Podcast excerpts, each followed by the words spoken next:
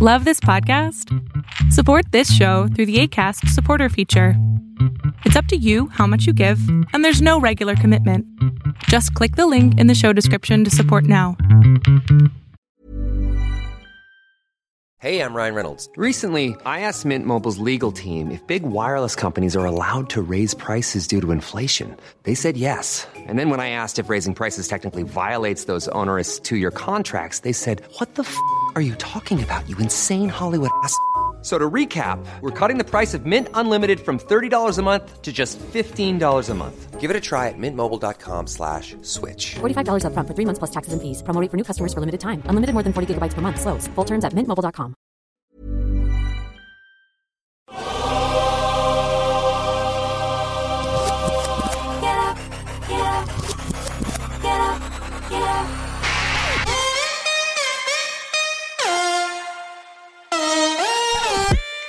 Welcome to the Bucher and Friends podcast.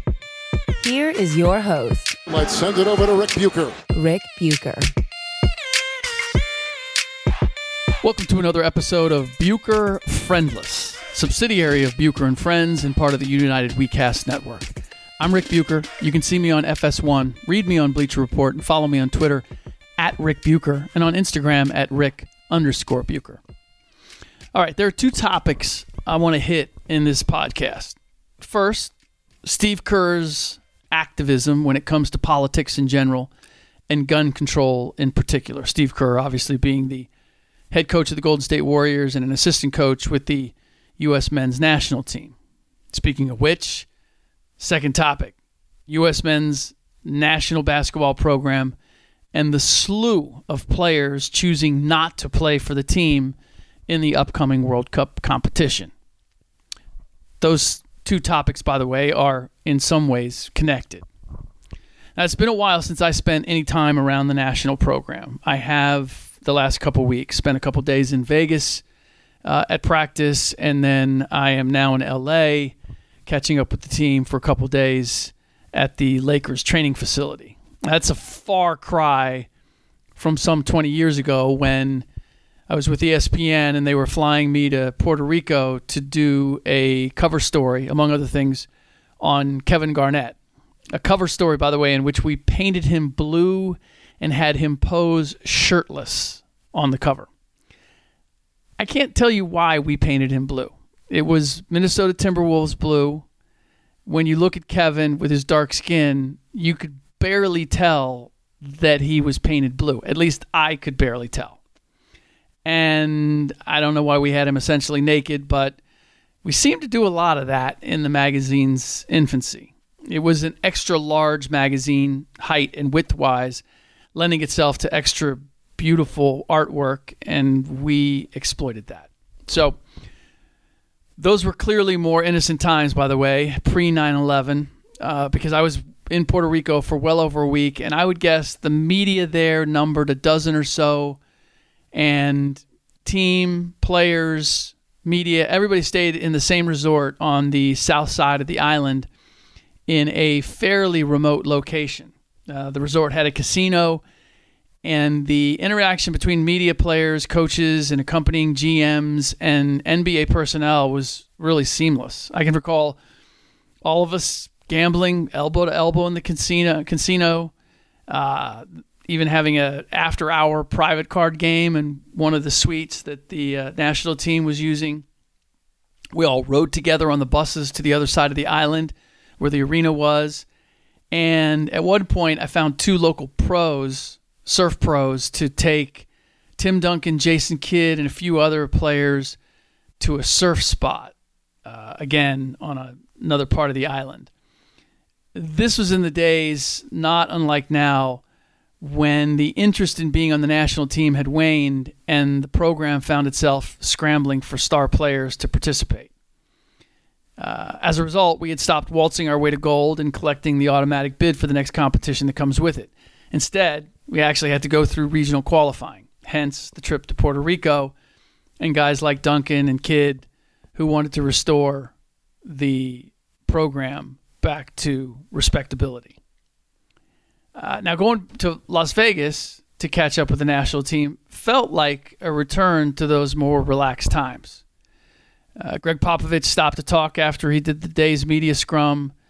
Uh, actually, said, I want to give you a hug. Gave me a hug, asked about my family. That's right. Pop, surly, grumpy old Pop, the bane of my and every other sideline reporter's existence or media person just looking to get a standard soundbite in a press conference. He gave me a hug. That Pop. Understand, we go quite a ways back. Pop was an assistant coach with the Warriors for a year before starting his tenure in San Antonio, and that happened to be the same year I started my career covering the NBA as the Warriors beat writer. I've been in his Spurs office when he started to cry, talking about a close friend of his who died. And as I mentioned in a previous podcast, I also witnessed Bob Lanier cry in his office when he was the Warriors interim head coach. So that's two NBA head coaches I've seen cry, which sticks out to me because I'm going to guess it's two more than the average person covering the NBA has seen. And I'm not suggesting I have a talent for making NBA head coaches cry, although you're going to hear where I almost added a third to the list. But it's just the kind of thing that you never forget because it's so out of character. The job, after all, demands riding herd on men more powerful than them in every way. And I believe showing vulnerability and genuine emotion can be extremely powerful and influential. But I don't know of too many NBA head coaches who have experimented with that theory. Uh, Las Vegas felt like old times around the national team for another reason. I asked uh, Steve Kerr if we could get a drink or a cup of coffee. I wanted to check in with him on a variety of fronts, subjects that were a little far afield to broach in a post practice media session. And I hadn't hadn't seen him for a while, and I just seemed like a time where, if he had the time, we might be able to connect. Uh, he readily agreed, and uh, we were going to get a drink one night. And then he texted me and said, "You want to get dinner instead?" Turns out that uh, Pop. It was one one of the few nights that Pop didn't corral everyone uh, on the staff and take them for some major dining experience, which is what Pop does. So he proposed dinner. I thought even better. Kerr and I go back a ways as well. I covered him as a player in both Chicago and San Antonio. I worked with him at TNT on NBA broadcasts. And I've been around him on a regular basis since he's been with the Warriors, obviously. Um, we have been mistaken for each other on more than a few occasions. And that's actually become a joke between us. Uh, in fact, when we were headed to dinner, we ran into Mark Few, the Gonzaga coach who assisted Jeff Van Gundy with the uh, U.S. select team. And I, I said, you know, there was a time when I wasn't all that excited about being mistaken for Steve, but for about the last five years, it's been pretty great. So, uh, now, this is where talking about my interaction with Steve that evening gets a little tricky. I never pulled out a notebook or a tape recorder during our conversation, although we did talk about the slate of stories that I have on my plate. He asked about them. Still, I don't want to betray a confidence it is invaluable to me to have frank, honest conversations with people in the league to truly understand what is going on. I've had more of those around the national team than I've had my notebook out or my tape recorder on. If nothing else, it allows me to ignore the dead ends and red herrings that surface, whether it be from people in the league or stories written by other media members, and allows me to concentrate on stories and elements that are real and legit. So, the only part of the evening I'll share with you has to do with gun control. Kerr, as you may be aware, is very outspoken that we need legislation to curb gun control in our country. What struck me is that both on our way into the restaurant and as we were getting ready to leave, uh, total strangers came up to Steve not to talk to him about being part of five championships as a player or three as a coach or what it was like to play with Michael Jordan or coach Steph Curry, but to thank him passionately for using his platform to speak out on gun control. It was really it caught me off guard, especially in a place like like Vegas. Just wasn't expecting it. The first guy who approached with his somewhat embarrassed girlfriend or wife talked about losing a friend who was shot back in 94. And the next guy was equally adamant. Please keep it up, Steve. It means a lot to us. Uh, it means a lot to a lot of us, he said. So, for those who may not know, Steve was 18 years old when his dad was shot and killed by Lebanese ter- terrorists at the American University of Beirut in Lebanon. His dad was president of the university. And I asked Steve how often he thought of his dad when someone came up to, to him to commend him on, on talking about gun violence. And this is where he surprised me. He he he paused and I could tell immediately that he was choked up. Um, thereby nearly bringing the number of head coaches I've seen tear up to three. Part of me regretted asking the question as soon as I saw how close to the surface his dad's death was still some 35 years later. Uh, but he, he eventually answered the question and he said, you know, it's it's obviously the, the circumstances under with which his dad was killed are different than the ones that we're dealing with in the country now. But he said he thought about him whenever there was any sort of shooting. Um, because what a shooting conjures up for him is the abrupt loss he felt upon hearing his dad had died. The suddenness and the permanence of it. Now, I've, I've never had a loved one shot, so I can't relate or, or, or killed in that sort of um, dramatic way.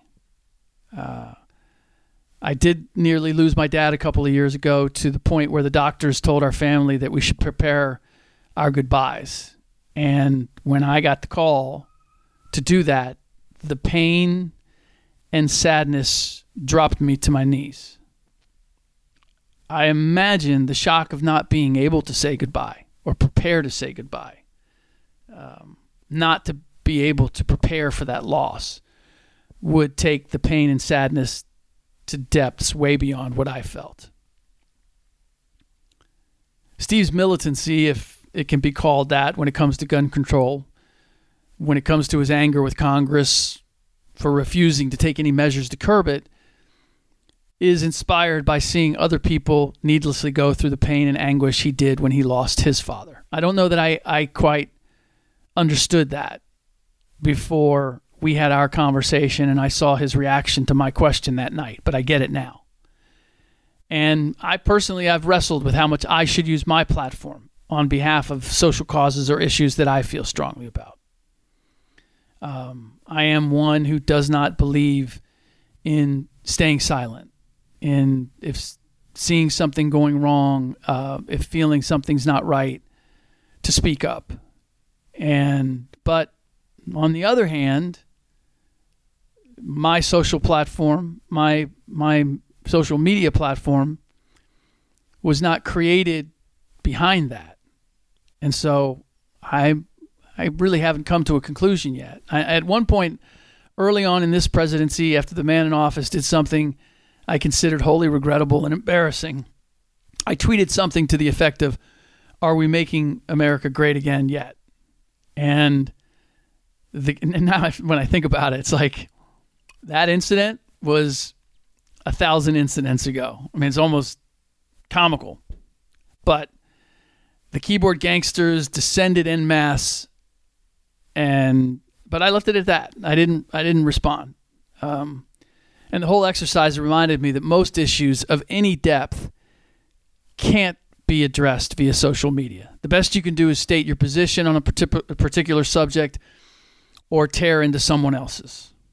Now, Jason Whitlock, my FS1 colleague, has taken Kerr to task for his social activism, both in interviews and social media.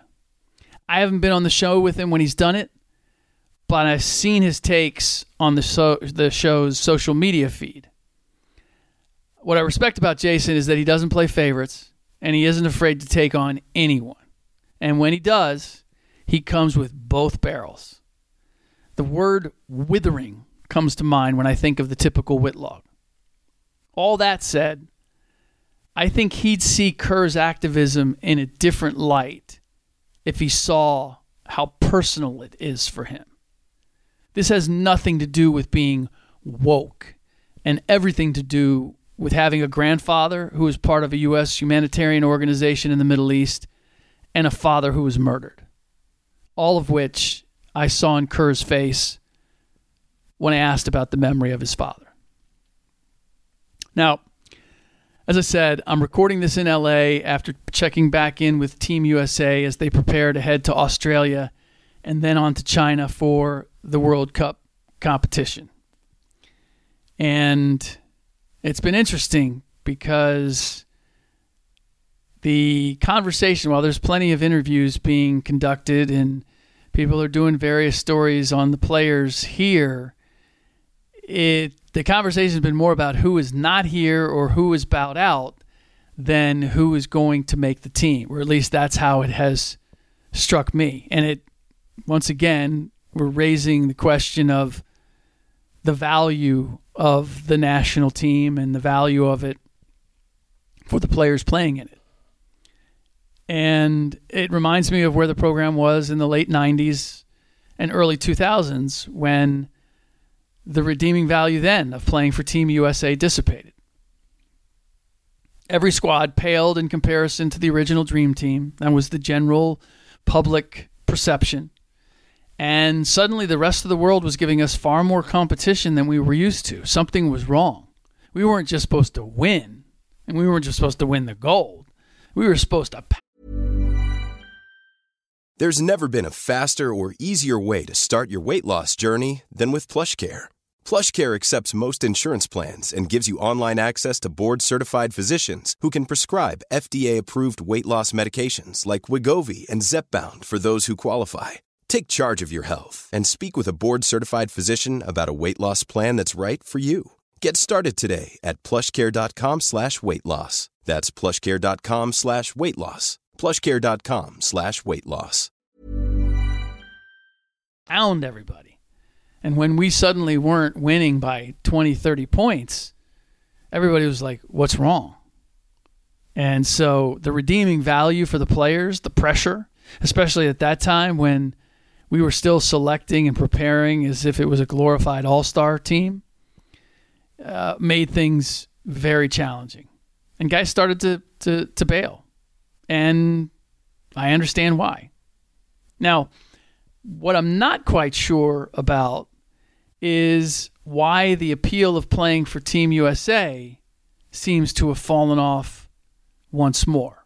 Some people have suggested that it's the politics Sometimes some have suggested that uh, this is the World Cup and that the feelings will be different about the Olympics. And I've been told by a program official that the guys that go this summer are probably the guys that are going to go to the Olympics. That they're not going to they're going to reward the guys who are here now, and uh, and and not push them aside because the Olympics have just always they've always carried a little more meaning, value, importance to players. But ultimately, I get the sense that again, it, it's it's just all been watered down.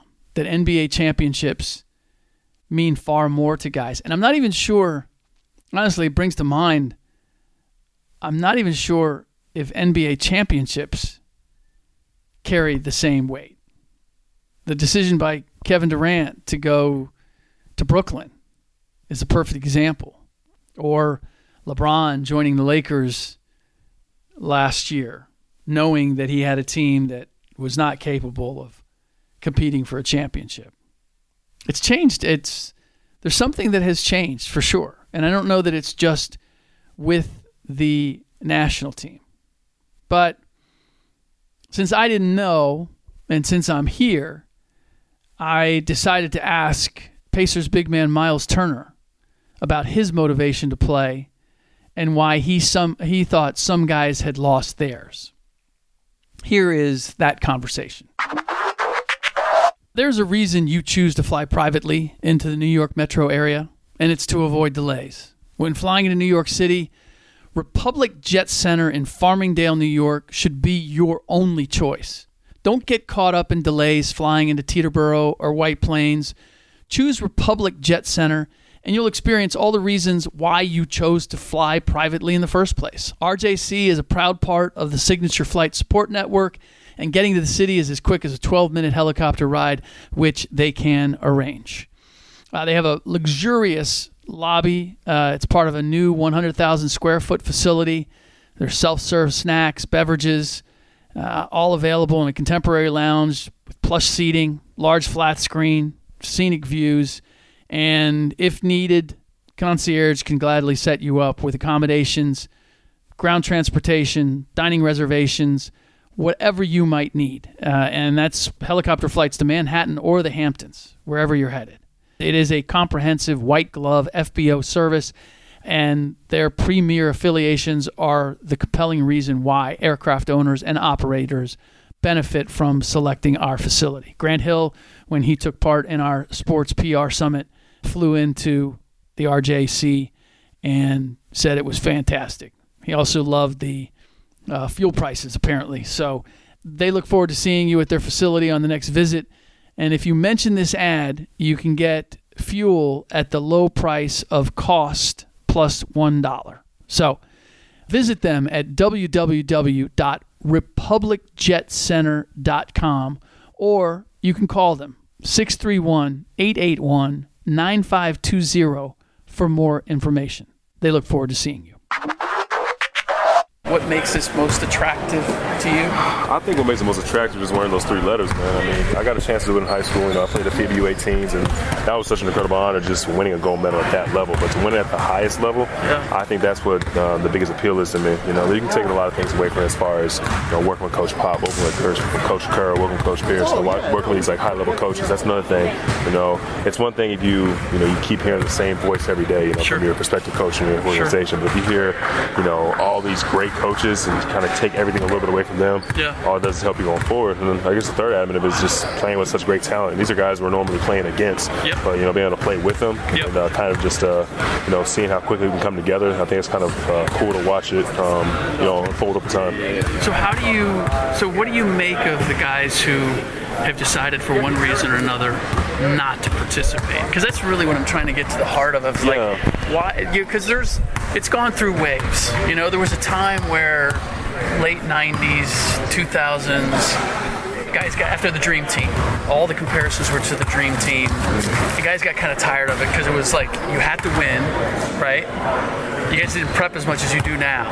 So all the pressure was on to win and if you didn't win big enough then people were dissatisfied with the performance. And so right. guys got to a point where they're like dude this really is not it's not yeah. it's not worth it. Like and guys were bailing. I don't know if it's gotten back to that or if it's just it's lost some of its appeal. I don't know what it is, and that's why. Well, I, you know, I think it's it's a number of things. I think a lot of guys, you know, especially guys that one have won the gold medal before, yeah. and two are kind of older in their careers. Yeah. I think you know, 82 game season, it's a long ass season, especially yeah. if you're a playoff team, you know, running or you know a high playoff team running contention. So a lot of guys don't want to play, you know, 10, 15 games before training camp, do all this travel before they go in.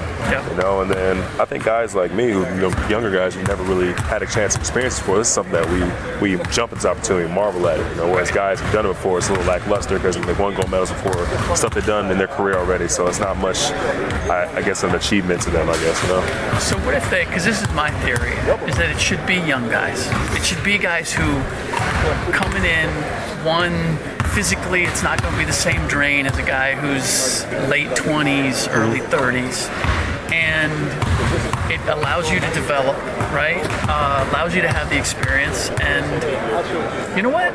If we have some close games, we end up losing now and then, like, that's okay because we'll be developing in a way that we develop the rest of the world by sending our absolute best there. Um, What do you make of that? that I think it's. I think. I think yes and no. I think yes to go younger. It's kind of cool because guys are able to come in here and kind of uh, get that first experience. But you got to have some veteran leadership in there as well. You know, you got to have sprinkle in a couple guys here and there. So the guys that are, are coming in who've been there for like the Kembas, and the Chris, the guys that are have been in the league, you know, they got to be able to kind of have somebody to mentor us. You know, because you know we get to play these teams that are these guys, these, these um, European teams, these these um, these other countries. They've been together for how, yeah. how, how, how long? Yeah. And they develop that camaraderie over time, whereas we had to develop that in three weeks. Yep. You know, so I mean, it's you know, listen, it's going to be tough. There's going to be a lot of challenges put put in our way, but I think it's going to make the journey that much sweeter. You know.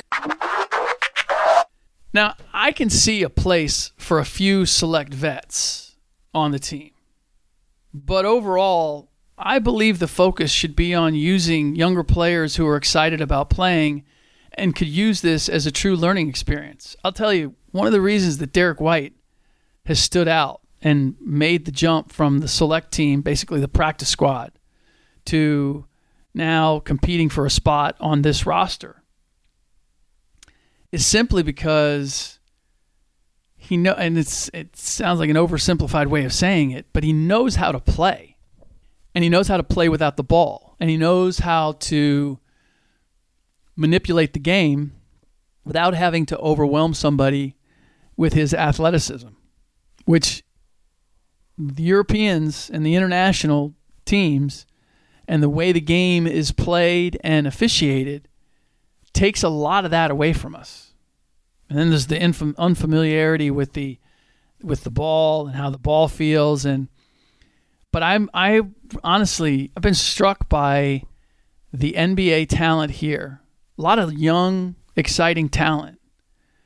But guys that do not know how to play without the ball and are not really all that adept at passing and making the next play, the nuances of the game. It really underscores that our game is more athletic than ever.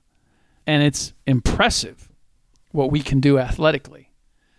But the finer points of the game, looking at the crew here, because these are these are not the best players, but they're very good players. They're plenty of guys that we expect are going to be all stars in the future.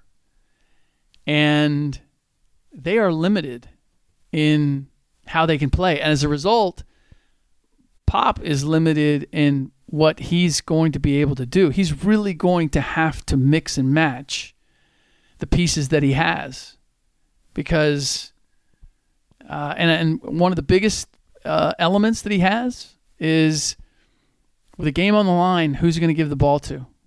And is going to be, I mean, aside from aside from not knowing the nuances, there there aren't a whole lot of guys on this team who can get their own bucket against any defense. Donovan Mitchell and Derrick White. Now, now you can put Derrick White in that category. He's just he's tremendous at playing the pick and roll, and not only is good at feeling it out and either getting the big man the ball at the right time or finding the best shot he can get. He he, he is very good at creating a shot off of that. But Donovan Mitchell might be the closest thing they have to a closer. And he can be very good. He can also be very streaky. Uh, I, I got. I have to admit, and I haven't seen. You know, we we only see bits and pieces of practice and whatnot. I have come to truly appreciate the personality and the presence of Kemba Walker, but he has not been overwhelming by any stretch on the court. So uh, that's a guy that you would you you you might have thought would be one of those go-to guys. Uh, ultimately, I, I he hasn't shown it so far. Now, still exhibition in Spain. They're going to go to Australia and play some exhibitions, and we'll see how it goes. But and the Spain the Spain exhibition will give us a real it'll be a good litmus for exactly where we are because Spain is still a powerhouse when it comes to international competition. So, but ultimately, I believe the focus of the national program at this point should be to use it as a learning experience in the development of our, our players, where their game is going to be heightened by having to learn how to play the international game against international competition. It's what the rest of the world has done with us for decades. And I guess I look at the game of basketball now as such a global sport that the idea that there's something wrong if the U.S. is not on top just doesn't ring true or bother me. I want to see the game played at the highest level, and I want to see the U.S. game and the game in the NBA played at the highest level. So if we can develop American players in a way that AAU and the college game are not developing them, if the national team, a taste of the national team, a couple year run through the national team can expedite that growth, I'm all for that. Uh, I'm also over the whole patriotism angle when it comes to playing or not playing for Team USA. No doubt it is a thrill to represent the country, as Myles mentioned. And it's an added thrill to win on its behalf. But are we really still playing the game of if we're, you know, the best in basketball, that makes us a great country? I think we can see through that at this point. It's it's playing a game. You can take pride in it. You can win on behalf of your country. It doesn't necessarily define what country what kind of country you are. So, let's ease up on the cries of guys not being grateful to be Americans if they choose not to play. Being a millionaire or making money from playing a sport doesn't make someone any more obligated to compete in international competition than a millionaire businessman is obligated to outdo business businessmen from other countries or serve in the National Guard or the uh, National Reserve. A person should do it because it has meaning for them. And well, just like that, I veered into a socio-political debate. Man, that was easy and unintended. So let's take that as a cue to wrap this episode of Bucher Friendless, subsidiary of Bucher and Friends, part of the United WeCast network. Please check out our other podcasts, by the way, age groupies to endurance athletes, talking about everything under the sun when it comes to why they spend as much time as they do competing and attempting these physical feats that most of us uh, most of us find a little mind-boggling. And then of course Gary Owen his Get Some podcast which is doing extremely well, but it's that is a that is a funny listen on a weekly basis. Please check that out. All right. Uh, and also don't forget, uh, leave us a rating, review us on iTunes or wherever you get your podcast, and then if you want to be eligible for some prizes, please uh, screenshot it and send it to at Bucher Friends, and you will be eligible for those. Next podcast, I will be catching up with Ryan Hollins once again, and we will take a look at who, as of right now, right now, middle of the summer, we see in the finals next summer. That and everything else that's going on with the NBA. Might get his take on uh, Team USA and what it meant to him when he was still playing in the league and prospect of playing and why he thinks that it might have changed. All right. In the meantime, as always, thanks for listening.